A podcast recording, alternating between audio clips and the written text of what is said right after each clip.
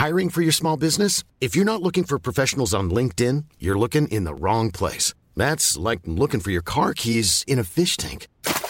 LinkedIn helps you hire professionals you can't find anywhere else, even those who aren't actively searching for a new job but might be open to the perfect role. In a given month, over 70% of LinkedIn users don't even visit other leading job sites. So start looking in the right place. With LinkedIn, you can hire professionals like a professional. Post your free job on linkedin.com slash people today. This is Paige, the co-host of Giggly Squad, and I want to tell you about a company that I've been loving, Olive and June. Olive and June gives you everything that you need for a salon quality manicure in one box. And if you break it down, it really comes out to $2 a manicure, which is absolutely insane. It's also so easy to get salon worthy nails at home with Olive and June. The difference between how your nails used to look when you did them yourself and now with the Mani system is a complete game changer. The best thing about Olive and June too is it's a quick dry. Dries in about one minute, lasts for five days, and full coverage in up to one to two coats. Visit oliveandjune.com slash perfectmani20 for 20% off your first system. That's oliveandjune.com slash perfectmani20 for 20% off your first system. Millions of people have lost weight with personalized plans from Noom, like Evan, who can't stand salads and still lost 50 pounds. Salads, generally, for most people, are the easy button, right? For me, that wasn't an option. I never really was a salad guy. That's just not who I am. But Noom worked for me. Get your personalized plan today at Noom.com. Real Noom user compensated to provide their story. In four weeks, the typical Noom user can expect to lose one to two pounds per week. Individual results may vary. Welcome to Mischief Makers, your one stop shop for all things mischief. Join your host, Dave Hearn, as he finds out what makes mischief, well, mischief. Hello, and welcome to another episode of Mischief Makers. I am Charlie Russell, I am not Dave Hearn, and today I have the honour and pleasure of interviewing the freakishly talented Matt Cavendish, also otherwise known as The Dish. Hello, Matt. Good afternoon. I thought you were going to introduce me as Adele Dazeem then. The wickedly talented Adele Dazeem. this has already got off to a really bad start. Uh, no, Matthew Cavendish, Matt Turner, Dish. You you go by many Any names. number of aliases. Yeah, yeah, yeah. I was Fudge growing up. Uh, turntable, Oh, yeah. turnstiles, the dish, dishy, Cavendish. Yeah, all of them. all of them. Matty, Matt. S- Matty. Matt. Oh. So, for those of uh, the listeners that don't know, this is a podcast for people to get to know the members of Mischief and just generally find out interesting things about some very interesting people. Uh, so, Matt, the first section of this interview, interview is called the Getting to Know You section. Um, Dave has already explained recently that after after all these many, many episodes of this podcast we've done, we're still yet to figure out how to add jingles. So I will be asking you to improvise a little jingle for us uh, for the getting to know you section. It's um, it's becoming quite a thing now on the Mischief Makers podcast. So can you do that? I'll do my very best. All right. Right now, You know. you're going to yeah, count me yeah, in. yeah. Go. You're going to set the tempo. All right. okay. A one, a two, a one, two, three, four. I'm a wearing a shoe, sitting on the loo, and you are getting to know you. I'm getting to know, getting to know, I'm getting to know you. What I did there was muddle up getting to know me and getting to know you. Um, that was extraordinary. Professional That was. improviser of songs. that is like one of your actual jobs that you get to do. Please don't to let do. Adam Meggido hear that. I'm sending it to him personally. um, no, you aren't. You, that was very good. Mine was dreadful when I did it. I went I did very three low. ooh rhymes there, which was astonishing when put on the Well, spot. there you go. Shoe, exactly. and you. Indeed. I can't think of any more. Poo. Two. Coup. Political coup. That's a tricky one to fit into a Ooh, jingle, though, isn't it? Political No, coup. doesn't. I'm getting to know you. okay. Moving on from the jingle, otherwise it's going to take a up the entire spew. No, it's great now. I'm going. Doing a spew. Uh, no, shush. We're going to Waterloo. Um, Sorry. Yeah, yeah, you're away. right. No, no, no, no. Uh, so I was particularly excited to interview you, Matt. Um, in Mm. fact, I, I, pretty, I pretty much begged Dave to let me do it. Um, for um, weeks. yeah, he was like, "No, Charlie, you're rubbish," and I was like, "Oh, please, David." Um, but we first met. You and I first met in what is it? August two thousand and nine, the open Two- day yes, before we yes, started. correct. We started the three-year course at LAMDA that September, Yeah. and so I think that means we've known each other for about eleven years. I know that is mad, isn't it? That's My crazy. goodness. Yeah, and you were the very first person with whom I struck up a rapport on that day. Um, Aw. I, I do Yeah, you I remember really- that standing and just sort of commenting on the other people walking around the what was it E5, a big room where we are all they put you all together in a big room and they sort of give you some nibbles and they expect you to sort of get to know each other. And I think we Oh, just stood at the side of the room commenting on other people. that is exactly what we did. I remember it. I remember it vividly. I've actually written Mm. down. I uh, I was so excited. I think I clung to you for like the whole day. I Oh, it was like, mutual. Oh, this guy, this guy. He's he's like normal and a bit like me, and and he's not as scary as everyone else. Quite- and I'm just going to be his friend. Quite a broad uh, concept of normality. If you're Well, I claiming to me as obviously- a normal person, I didn't know all that I know about you now. yeah, well, quite gives people an idea of how abnormal the world of drama school is. yeah, Um, yeah. Like you and I are bland. Yeah, incredibly bland. Well, I was certain that I, I was there as, as a result of an administrative error. Oh yeah, Uh, me I too. I didn't think there was any way that I'd, you know, I was accepted from an audition, Oh God, and no, I still know. don't. I still think it's probably an administrative error. I think they do too, but they're just too embarrassed to admit it. it's too late now. but I obviously therefore know quite a bit about you, but the uh, listeners probably won't. So Mm. just tell us a little bit about you. Where did you grow up? Where you went to school? How did you Uh, find school? That kind of stuff. I yeah, I enjoyed I enjoyed school. I enjoy. I was sort of one of those people who just sort of had a had a bit of a go at everything. Um, I grew up in Suffolk, um, a little village called Thurston, just outside of Bury St Edmunds, uh, where I now find myself again, thanks to the pandemic. I'm back with my parents, living the in their cupboard, doing a podcast. so yeah, so I was in Suffolk. Uh, did lots of sport, lots of performing arts stuff. Had a generally pretty nice time. Really, can't Mm. can't complain. And at what um, point did you like get into acting? Did when did you know you wanted to do it? For a long time, I mean, my my dad's a drama teacher. He's head of drama at my Oh, yeah. secondary school. Can you imagine? Well, not actually my secondary school because in East Anglia we had a three tier school system for a long time. Oh, Um, yeah. it's now just changed. So actually, at upper school from year Mm. nine to year thirteen.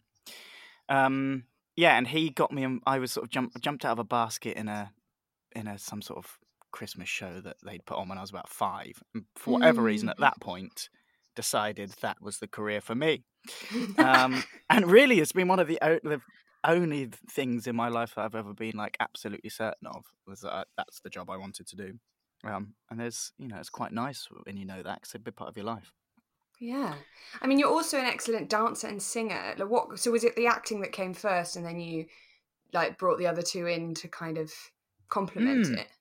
Yeah, I don't know. I did, yeah, I did acting and stuff, and then I think with the dance, my mum's friend had a son who was gonna. This was when we were about six. Who was gonna take up dance, and she said, "Oh, do you want to do it?" And I, you know, I went yes and man. Always have been, always will Mm. be, uh, Wow. and just was like, yeah, okay, I'll have that. I'll have a go at that. And then once I started things, I uh, I found it very difficult to quit, even if I didn't really enjoy them. So um, I, sp- I I carried on dancing extracurricular and in school until I left school. So, um, and I also because because I always knew I wanted to be an actor. Mm. Um, it, the the sort of advice was, well, that would be a handy thing to be good at. Um, and the singing as well. I just you know I was very taken by various musical theatre scores as a young kid. So Grease and Oliver were the big ones. oh yes, Knew all the words. Um, absolute and so, you know, bangers. having singing lessons seemed like the natural next step. Mm. Um, So why didn't you do uh, musical theatre? Were you gonna? I was gonna, yeah. I only, I'd sort of, I had a really busy last year of school, um, and hadn't necessarily decided, I hadn't done any, you know, particular in-depth research as to where I wanted to go and study. So I only auditioned for three drama schools. I auditioned for LAMDA, Guildhall, and and the Royal Scottish Academy because they had what looked like a good musical theatre course and it was part of an Mm. acting conservatoire. So I sort of knew that if I could do straight acting or something affiliated with that, that would be useful. Um, Mm. so I got offered there and I was ready to go to do musical theatre at the Royal Scottish Academy, which is now has a different title, I think. Um, Mm. And then got an offer from LAMDA, which I thought I couldn't really pass up. Um, so ended up doing that. But yeah, I would have happily, I would have happily gone into musical theatre. I mean, as it is, I've ended up doing bits of of acting and musical theatre anyway. So um, yeah, you have a really, really varied career, don't you? jack of all trades, I would say. when you, um, I'm really personally very glad that you decided to go to LAMDA because I don't know what I would have done without you. Uh, I think I used to describe you as my oxygen in the first year when everything was like so crazy. I'd be like, well, I'll just go and talk to Matt and get Ah. like. well, oh, that we like, lived together, you see.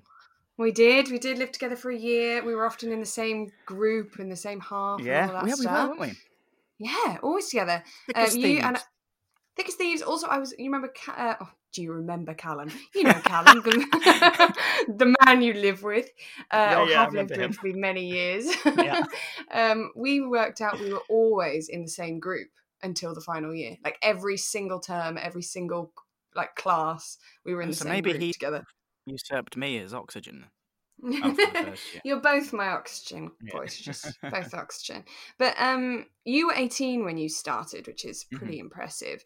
Um, how did you find LAMDA? Like, did it work for you? Did you learn something? Did you learn what not to do? Do you think it changed you as a person?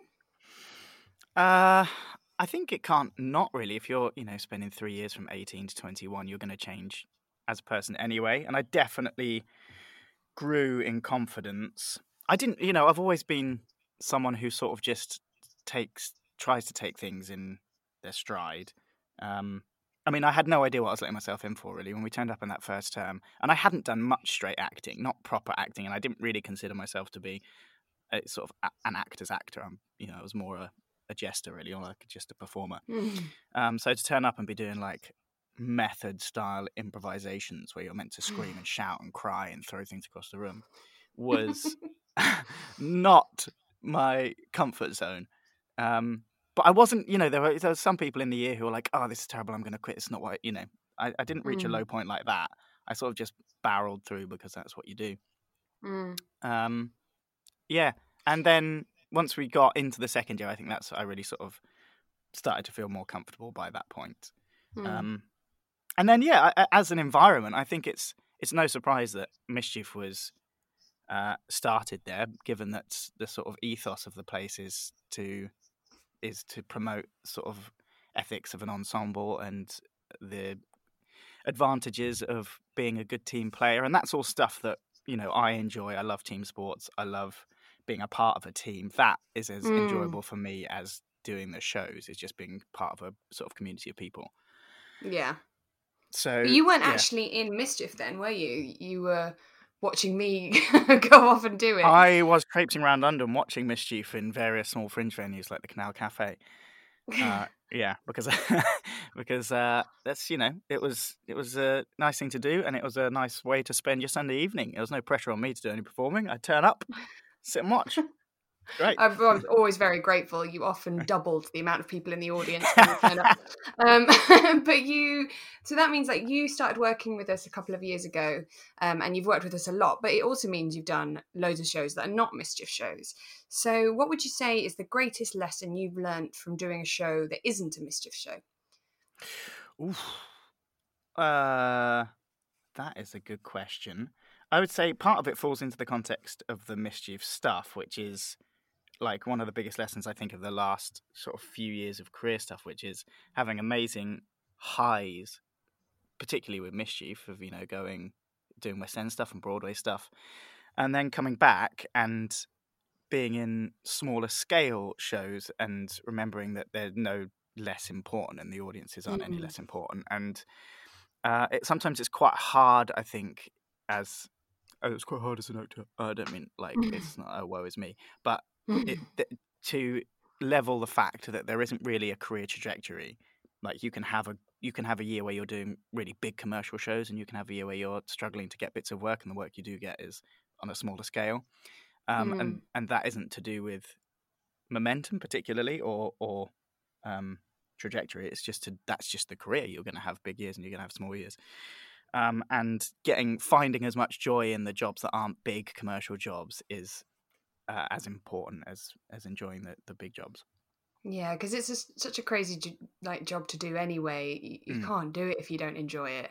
Absolutely. And actually, being realistic about what you're going to expect uh, me- makes the whole thing more enjoyable, doesn't it? Um, But you've you've also obviously done a lot of shows for us. You've been in Peter Pan Goes Wrong, The Play That Goes Wrong. You've done Mischief Movie Night. You were in Bank Robbery. Um, have I missed any of them out yet? No, I think you've No, I think you've ticked them.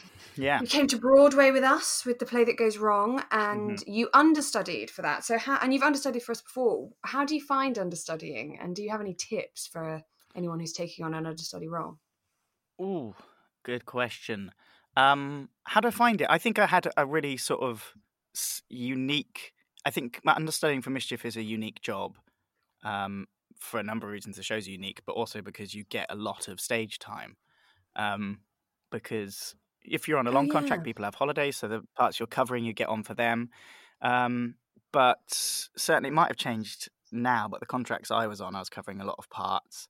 Um, Mm. and people pick up knocks and stuff. You know, there's touch wood, no one gets really seriously injured, but they're physical shows, and people tend to, you know, and and also vocally, they're really athletic vocally. So Mm. there are going to be times where you can't do shows if you're ill. So as an understudy, I was on a lot. That's Yeah, not so necessarily, yeah, that's not necessarily the experience of, you know, if you're doing a straight play, you might not get on at all. Mm. Um, so so that's i'm aware that that is slightly unique, but I would say it's a brilliant thing for anyone to if you ever get the opportunity to do it, it will give you sort of a newfound respect for uh, the job. Um, and the only sort of tip I would have is to just work really hard, make sure you've done your homework, you know your lines, you know where you're going, and Mm. then try not to lose your mind when you have to go on at the drop of a hat and just sort of surrender to the idea that you're in you're in other people's hands and you know what you're doing and and don't try and overanalyze it. Or if you're Matt Cavendish, use the opportunity to try and make everybody else laugh on stage. That is not true. I'm, It I'm is very true. professional. You Yeah. are the worst person. Cause you you make me laugh and then you start laughing and then we're both just laughing and nobody understands. Well, yeah, that would be the thing. If I was able to control myself and make other people laugh, that you sort of go, all right, well, at least he's professional. But I, as soon as someone else smirks, that, I- it's very difficult for me to keep a straight face. No, I'm the Um, worst. Yeah, yeah. I, I that was bad. can't- Yeah, that I mean, but I think it maybe it's something to do with making myself feel like I'm not, like I'm relaxed. If you're, if I maybe I'm just trying to give myself an excuse. Uh, No, but no, I certainly as think I an understudy Like, going on for the first time, if you're sort of ha- having a bit of mischief, then and you're just messing around with your mates, it suddenly doesn't feel like you're on a Broadway stage in front of a thousand people who have paid 150 dollars for a ticket. Um, goodness, uh, yeah. yeah, without what you know, without derailing the show. That's never, never my intention. No, sure, sure. So, uh, to work again. please. Uh, other things about you, you are a very musical man, as we mentioned, you're a singer, Mm. but you're also a pianist and you play the saxophone, is that right? Are you keeping in a very in a very broad sense. Uh, yeah, I play piano. Yeah, I play a bit of piano. I'm not a brilliant sight reader, but I can sort of hammer away at some chords. Um, and saxophone, I did play at school, but if my old big band, well, now one of my best mates, uh, but then was sort of 25 year old uh, teacher at my secondary school. He used to run the big band, and I'd Mm. sort of been playing saxophone for a few years, and he knew that I couldn't really do a solo because I wasn't good enough. But if he asked me to, I would just stand up and try and sell it. Uh, and so he'd always, in any school concert, he'd always get me up to do a solo. Uh, and between us, we coined the phrase "one note solo" because I just stand up and blast out one note, like da da da da da da da da da da da da ba da, like if, if I just found the right key. Um, and he said he found it one of the funniest things. But it's tr- it's truly, you know, it is a real case of if you if you really sell it, it's amazing what you can get away with. That should be that should be on my gravestone. That's sh- that's like my career in a nutshell. If oh, you oh yeah, give you, it you said it. if you give it everything, hopefully people won't notice that you don't know what you're doing. Well, that leads me on to actually talking to you about your improvising career. So you've improvised with us, but you Mm. Yeah. also are a fully fledged, frequent cast member of a Olivier Award-winning showstopper, the improvised musical. Do you think that helps with performing As that? I mean, how, evidenced is it? by my, my jingle that people heard earlier. Yeah, Mm. indeed. Like, how have you found working with Showstopper? Is it as scary now as it was when you started? It it must be incredible.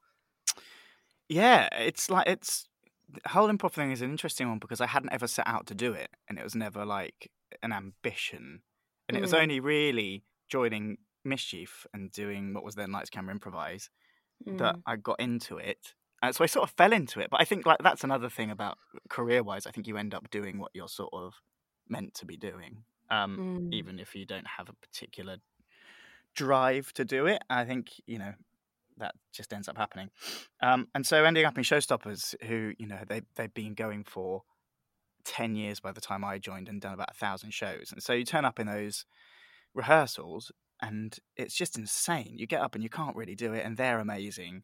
Um, and and I, there were definitely you know especially in that first year i'd find myself going to rehearsals just thinking why am i like why am i putting myself through this um, but then again it's that team thing. Once once you got a few shows under your belt and you're part of that amazing team and you Mm. know that you're in safe hands it's such a rewarding show to do um, and and people really love it. And it's the same you know you know what it's like with mischief movie night. It's a real when when one of those shows is really rattling along and the audience are with you there's nothing quite like it. And it makes almost makes scripted shows l- lose a bit of their um edge for you as a performer because you're so used Yeah, to yeah. everything being different every single night there's there's nothing quite like an improv show that's actually flying. Like that that's it's much more Mm. rare. But it the feeling you get, oh my god, yeah, you feel like an absolute rock star, don't you? Um Yeah. and I know what you mean, it's the team thing, you sort of know each other and you know what you're thinking about. And you talked about sport earlier. I mean, you've for for a prancing, singing, tap dancing actor, you love sport. Uh, you love all sport, don't you? But if is that, is that right? Like you pretty much would watch anything. uh, yeah. Yeah yeah yeah. Absolutely. I think it's if you had to pick one, oh well it'd probably have to be football. Yeah, that's, that's a boring answer. But it's very It's difficult not. between between cricket and football. Um they're the, they're the two. I would watch tennis. I've sort of fo- i follow all sports but the ones i watch the most are cricket and football. Um but yeah i think that you know i think an an aptitude for sport is one of the things that kept me ring fenced from major bullying going through school. Because if you can if you're good at sport you can sort of get away with doing what you want really.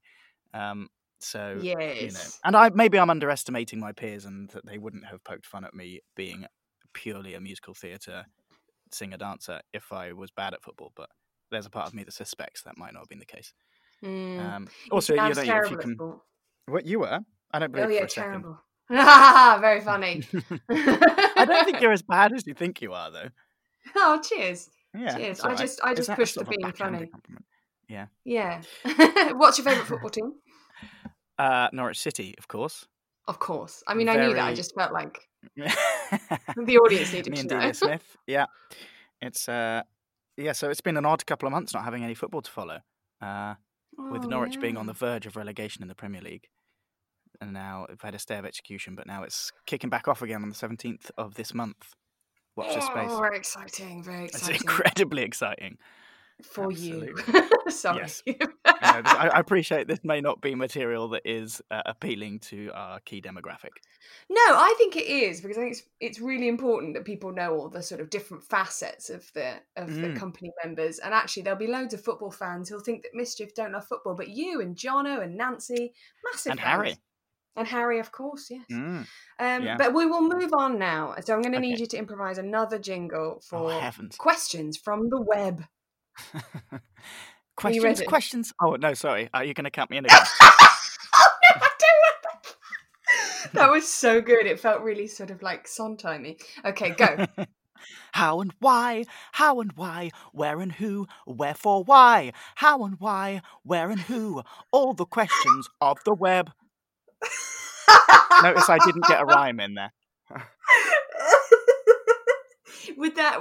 Can you tell us if that is akin to any sort of musical theatre genre? No, no, that wasn't. And what is interesting is I've got these in earphones in, so I can't really hear my own voice. So I have no idea at what pitch any of that was coming out. Uh, it that was, was- lovely. yeah. yeah, I don't know what that would be. A sort of weird crossover of various styles, none of which would be commercially successful. well, maybe maybe it's just because nobody's tried it. This is the beginning of a wonderful journey. Um, I have some questions for you from Twitter. So this is How and why? Daisy. Where and who? Can it be Scooby Doo? That's a good rhyme. How are you going to get web in? Like Mm, improvising web. Um, I can't think of. mm, no, I can't because I. I don't think pleb is acceptable, is it? No, it's not. We're gonna no. No, Okay, moving no. on. Moving on. I have a question for you from Daisy Thomas from Twitter. Hi, is there anything particularly? Hi, Daisy. Is there anything particularly interesting on your bucket list? Oh, particularly interesting. That is a quite a broad uh, Do you set of do you even have a bucket list? I do not have a bucket list. I'm a man who is, I, I think, uh, my personality is quite well suited to this current pandemic. Not because I think I'm in any way immune, uh, but because I'm such a bad planner. Like I have, I have really very little idea of what's what to do with myself going forward. So I really just take every day as it goes, and then hope that things turn up that are exciting. Um, I would like to go to, you know, I would like at some point to visit more countries. So I really want to go uh, to India, potentially watch cricket in India. That's Ah, quite a yeah. big one. With my friend that's a really. Jeremy.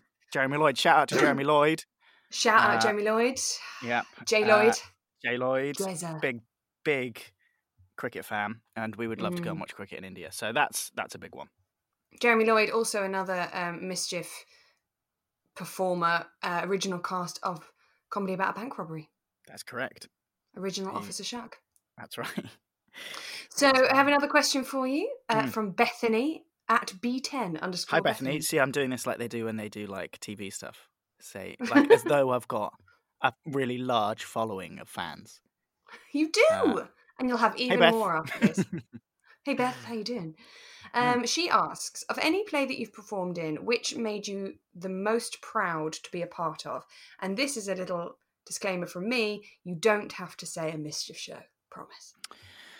Oh, well, in that case, no. Um, I think it'd have to be a play that goes wrong. Um, I think. Uh, it, like, Mm. I, there's, it's very rare that you can, and I, that whole experience of that show, and particularly on Broadway, I think it's very rare that any. It's a rare opportunity for an actor to be able to stand on a Broadway stage with mates that he's known for ten years, um, having Mm. just performed in a show. So that that is um, the major highlight so far, I would say. Yeah, that was pretty cool. I, the picture I used to um, post on the internet and ask for questions was us on our first day, I think, of the second term of LAMDA, and then us on your first performance on. Why did I pull? I, I think I pulled that face on broad on the in the Broadway costume to be like, oh, l- look how zany and wired I am for this show. but it just looks like I've just wet my pants. Is what, and it looks it's horrendous. It's a real horrible face I'm pulling. I think Um, it. I think it's characterful. Okay, thanks. I've got another question for you Yep. from Haley Pineapple. Hi Haley or Hey Haley. Hey, Hey hey. Hey Haley. if you could meet any fictional character, who would that be? Who would you meet? Who would I meet from the world of fiction? Mm. It's interesting. I read a lot of non-fiction. I believe, like Dave. Dave reads a lot of non-fiction, doesn't he? Yeah, yeah, you both do. Um, I'm a very fiction-based person. fiction-based person. Who would I want to meet? Ooh. I mean, the obvious one is Santa Claus, isn't it? Give me lots of. he's not fictional. whoa, he is whoa, not. whoa, He is. whoa. He is fiction. He is non-fiction. Ah. Oh no, I you done? have just shattered Oh, children's God. dreams. You're gonna have to edit this. You're gonna have to edit this. I can't believe what I've just done. Ah. I Jesus, do believe sorry. in Santa. I do. I do. I do. believe in Santa as well. Mm. Fictional character. I, I think probably the Tasmanian Devil because what a maverick! You know. I didn't But see a, how do you do so many spins so fast? Well, Yeah. you know, uh, so many questions for him. Really, Yeah, a lot. I used to love. you didn't see that coming. Devil. I didn't see that coming either. No, but he was one of my favourites. He really Mm. was when I was a kid. He was my favourite. He was on Pogs. Do you remember Pogs? Oh yes, love those. Mm. Oh, so cool. Okay, so another question from at Leechy Boy, Leechy Leechy. underscore boy, Leechy Mhm. Leech. Uh, what was your first memory of making an audience laugh? Was it the basket? It was. I don't really remember much about the basket. No, I think it was a uh, youth theatre production of Charlie and the Chocolate Factory. Um, when I was about eight, in which I played Grandpa Joe, typecast again. Ah, Um, always playing old men, and still, even even in my mid twenties, still playing, but it's still being professionally cast as old people, uh, which is a weird quirk. But yeah, I, I remember the first night playing Grandpa Joe, getting some laughs because my like my reading glasses fell off my nose, and then apparently my performance just became outrageously indulgent according to my parents and i'd be like trying to shake my head to get my glasses to fall off my face i was doing all sorts of horrendously hammy uh, ad libs no. A sign of things to come and there is a picture of me in that show pulling a pose and which is, is replicated on almost every professional show i've done and when the pictures come back we have to find that. We have to find that. Uh, finally, a question from this person on on Twitter, um, Lucy Trodd. Who's She Lucy she Trodd? asks. Lucy Trodd. I don't know. who that is. one at of the best human beings in the world No, I know she is, isn't she? Mm-hmm. She's incredible. Everybody follow Lucy Trodd right now. Um, what age did you learn to do the splits? do you do the splits in every show? Were you born with flexibility? What was dancing like when you were younger? I've never been able to do the split. Sorry, Lucy. Uh, I think it's an optical illusion because I've got such short legs. Here's more information about me. I'm five foot five, small man. Mm, Um, mm. Because I've got small legs, it looks as though I'm more flexible than I am. And, you know, famously try and do fame leaps everywhere, which I can Oh, sort yeah. of do, but not with any great deal of flexibility. Um, but they've been a good party trick, especially for showstopper shows. Uh, Lucy is a member of Showstoppers, Mm, um, just to fill that in mm. and and I think you know, especially when improvising, you've heard you've heard how the difficulty I have with improvising lyrics um, during this podcast. So if you can just end up dancing around instead of having to improvise lyrics, I found that to be an excellent way of getting through a song that you're improvising. Tips to young improvisers out there: don't improvise, just dance. just dance.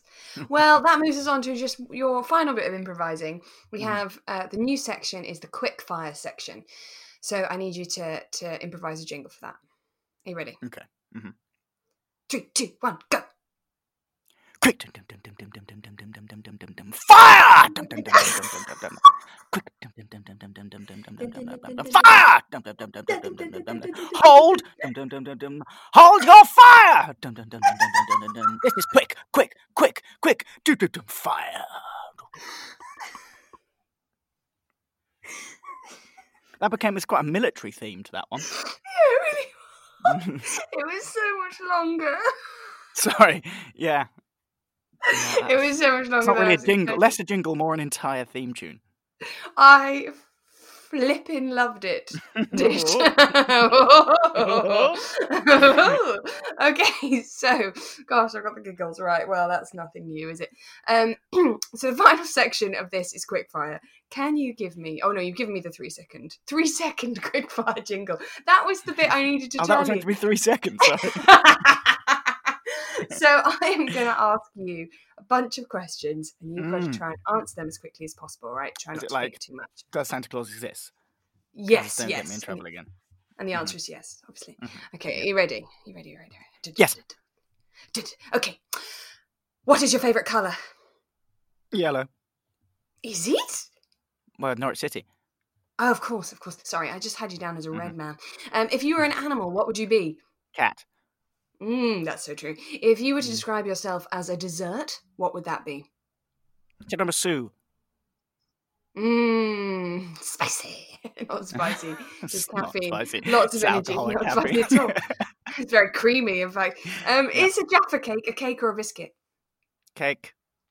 Cake. Do you know what the difference If- is between cake and biscuit? No, I don't. This is how you can tell.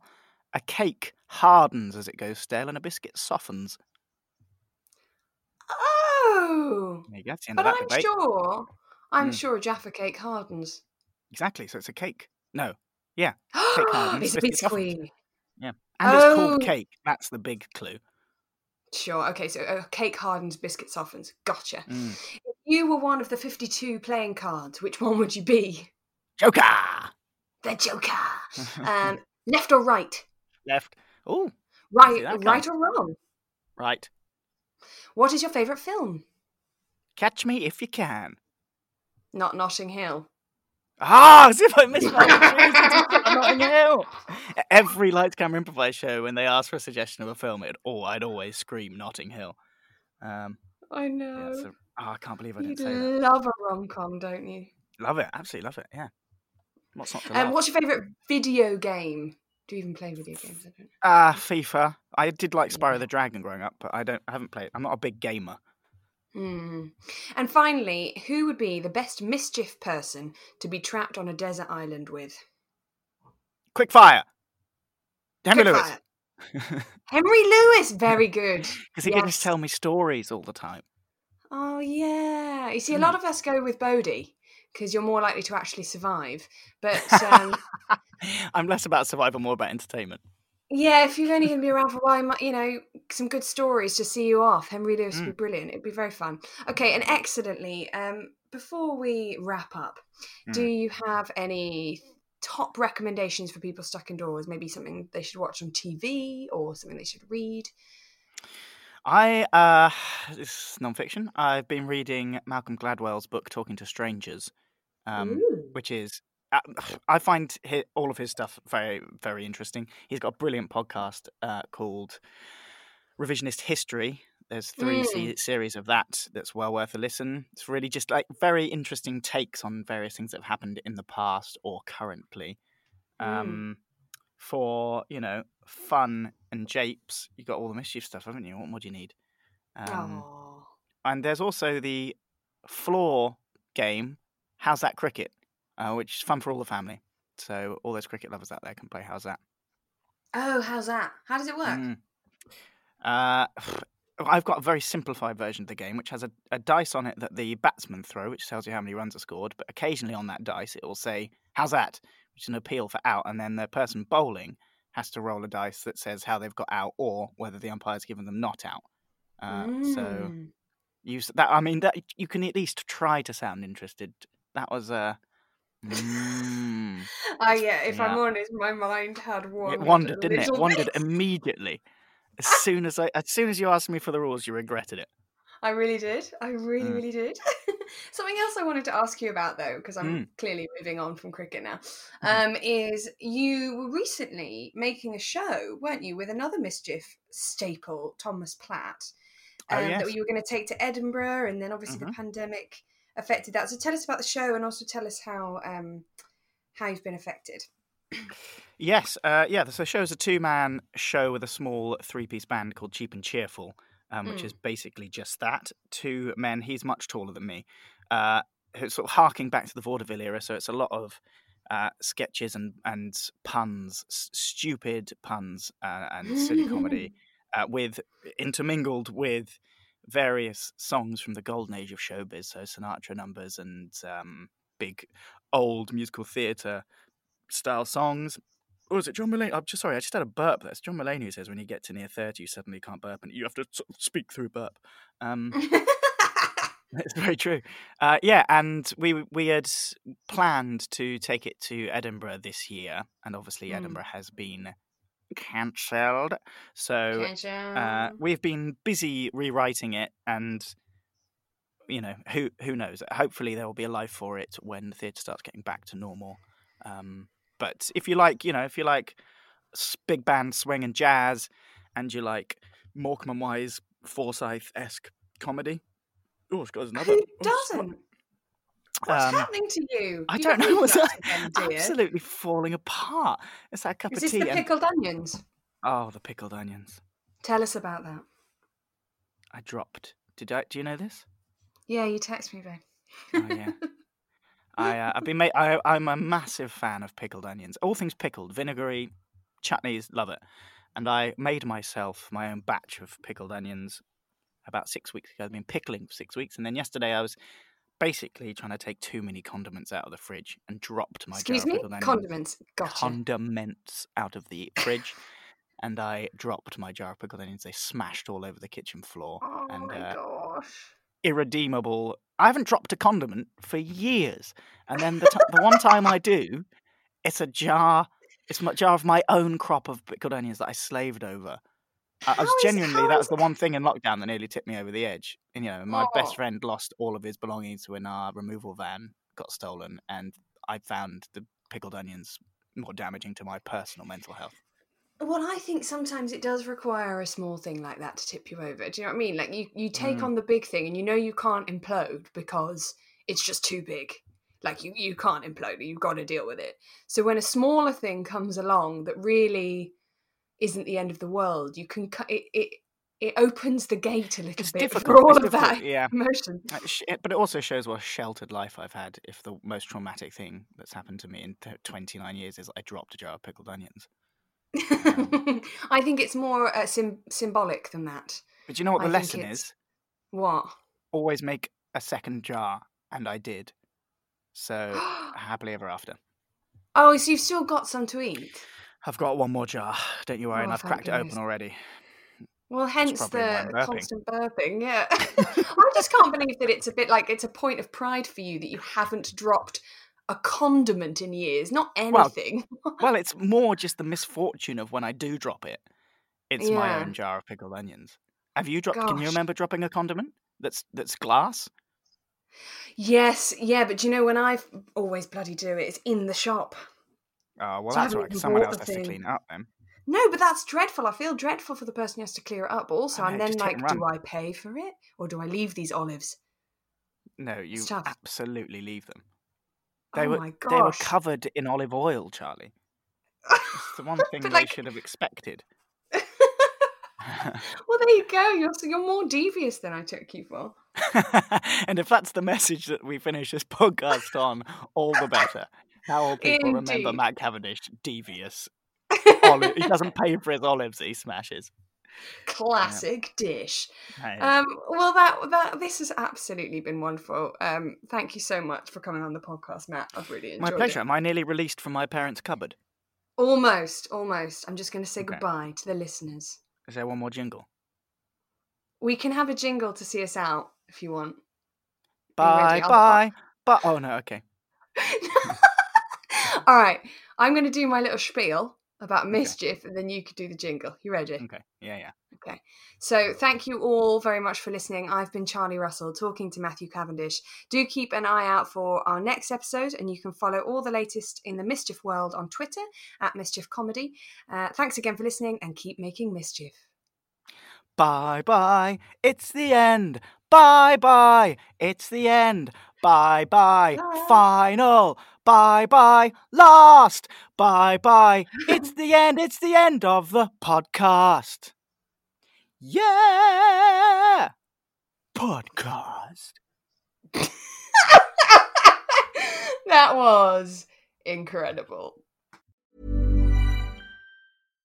How would you like to look five years younger? In a clinical study, people that had volume added with Juvederm Voluma XC in the cheeks perceived themselves as looking five years younger at six months after treatment. Look younger, feel like you. Add volume for lift and contour in the cheeks with Juvederm Voluma XC. Reverse signs of aging by adding volume to smooth laugh lines with Juvederm Vollure XC. For important safety information and to find a licensed specialist, visit juvederm.com. That's J U V E D E R M.com. Not for people with severe allergic reactions, allergies to lidocaine, or the proteins used in Juvederm. Common side effects include injection site redness, swelling, pain, tenderness, firmness, lumps, bumps, bruising, discoloration, or itching. There's a risk of unintentional injection into a blood vessel, which can cause vision abnormalities, blindness, stroke, temporary scabs, or scarring. Talk to a licensed specialist to find out if it's right for you. Hey, it's Paige DeSorbo from Giggly Squad.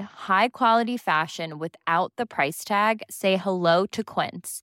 I'm snagging high-end essentials like cozy cashmere sweaters, sleek leather jackets, fine jewelry, and so much more. With Quince being 50 to 80% less than similar brands. And they partner with factories that prioritize safe, ethical, and responsible manufacturing. I love that. Luxury quality within reach. Go to quince.com slash style to get free shipping and 365 day returns on your next order. Quince.com slash style. Imagine the softest sheets you've ever felt. Now imagine them getting even softer over time. That's what you'll feel with Boll and Branch's organic cotton sheets. In a recent customer survey, 96% replied that Boll and Branch sheets get softer with every wash. Start getting your best night's sleep in these sheets that get softer and softer for years to come. Try their sheets with a 30-night guarantee. Plus, get 15% off your first order at bollandbranch.com. Code BUTTERY. Exclusions apply. See site for details.